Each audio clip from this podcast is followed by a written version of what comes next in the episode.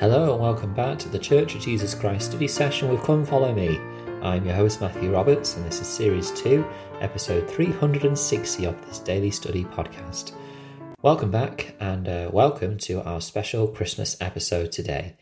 Um, I've decided that because today is Christmas and Christmas Day and it is a little different, uh, and I hope that you all, first of all, are enjoying your festivities, uh, even if you are by yourself or if you are with just your individual family or whatever you're doing uh, to celebrate this Christmas Day, but also to keep others safe.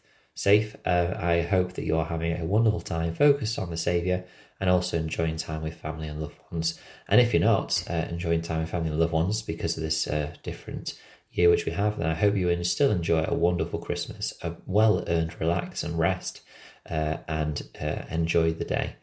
So, we're going to pause from the Come Follow Me study for this week. Uh, I mean, obviously, it is all about Christmas anyway, um, but what I wanted to do is cover two things. Uh, firstly, uh, once again, please don't forget to uh, download my book uh, for free. Uh, it's free. It was free yesterday, and it's also free today on Christmas Day. Um, that's the, the title of it. If you're looking for it on Amazon, is From Father to Child raising a child to spiritual strength in Generation Alpha. Uh, but you can also click the link in the show notes or on the Facebook group, which I'll post today again as well. Um, it is completely free uh, for for the ebook version, uh, and I do this because I want people to enjoy it, but also I, I am asking for more reviews. Um, we've had a lovely review uh, from somebody um, yesterday, and today is the opportunity to to download it again and for free and give that written review. We've had six now and some wonderful uh, comment, sorry, six ratings and two wonderful reviews. And I do hope that those of you that are listening do take the time to take five minutes or so just to write uh, a, lovely, uh, a review for, for the book. Uh, it'd be a lovely gift for me uh, this Christmas time because these reviews mean so much for, for books on Amazon. Uh, speaking of gifts, I thought it would be nice today to take a pause from the Come Follow Me study, although we are focusing on Christmas, and talk a little bit about something to do with the Christmas story. Now, I was listening about this uh, topic and I quite liked it, and so I thought I'd share it with you uh, as a little uh, different treat for Christmas. And this is talking about gifts. We just spoke about gifts and what be a lovely Christmas gift for me, but today we're going to focus on the, the Christmas gifts that were given to the Saviour. Now, of course, the the wise men we understand that they didn't come necessarily on the night or the day of Christ's birth. In fact, they probably came quite a bit later. Um, but we still associate these gifts with Christmas time. We still associate these gifts with the idea of gift giving at Christmas. And so let's have a look at these three gifts and what they mean. So, obviously, we know that Christ was given gold, frankincense, and myrrh. Now, there is symbolic reasons behind these gifts. Why these gifts in particular, some people might wonder. There is a reason why. Uh, gold may be the most obvious one. So, gold has a number of um, symbols linked with it, or a number of imageries linked to it. And these are divinity, wealth, power, kingship, royalty. All of these things uh, are linked with the element or material of gold. Uh, and so for Christ to be given gold is a symbol of his kingship, of his divinity and power. Um, and it, interestingly, it's also a symbol of wealth, which is interesting considering he was born in a stable. Very humble beginnings, and yet he was given a promise or a symbol of wealth. Uh, and this just again just shows how he is this go he, or he was going to be, and he is going to be the king uh, our King, King of Kings and Lord of Lords. Um, so gold is probably the most straightforward one. But looking at frankincense and myrrh, there were some interesting things that I learned about these two uh, different materials, uh, which I wanted to share with you about why they are relevant uh, to the Saviour at Christmas time. So, first of all, frankincense is actually tree sap uh, out of a tree, but it's more than just tree sap. Uh, it is tree sap that comes out of a, a bruised tree. So if um, there's a particular tree that frankincense comes out of, and if you uh, bruise the tree, damage the tree, um, and leave kind of marks in it, the frankincense is what comes out of the tree. It's and it always kind of tries to protect and and cover the tree whilst it is bruised.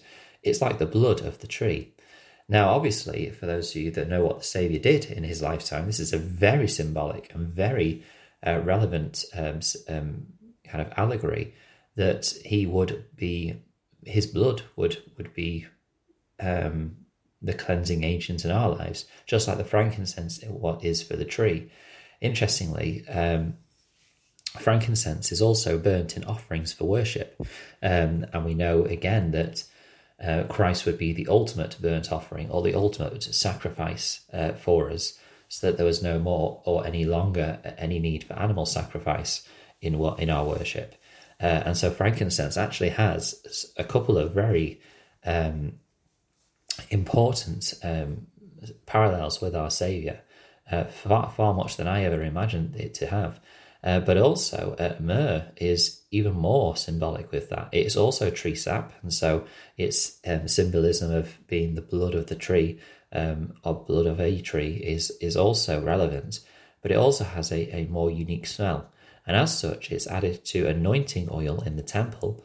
So I mean, the the, the symbols and imagery keeps coming. Not only would the Savior be of divine origin, you know, be have great power and kingship uh, but it, he also would sacrifice himself. But he also um, is part of the the power which allows us to be anointed. He he is the power which uh, the source of which power comes from. Um, to anoint and to give power to his people, um, which is what this anointing oil is all about. It was used to anoint priests in the temple. Um, so this myrrh has another uh, layer to it, as well as another layer uh, which in which it was used in burial uh, to mask the, the, smell of, of the the person who had died. Um, so myrrh is used in burial, again symbolizing that Christ would also be used um, to mask death or to overcome death.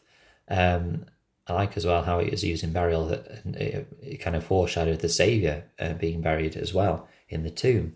Um, and so these three items, these three gifts, behind them have a lot of symbolism and imagery, and they mean a lot of things, um, which I did not realize. But there you, but there you are. Gold, frankincense, and myrrh were given to the Savior, and uh, they foretold some important parts of his divine mission and um, ministry on the earth.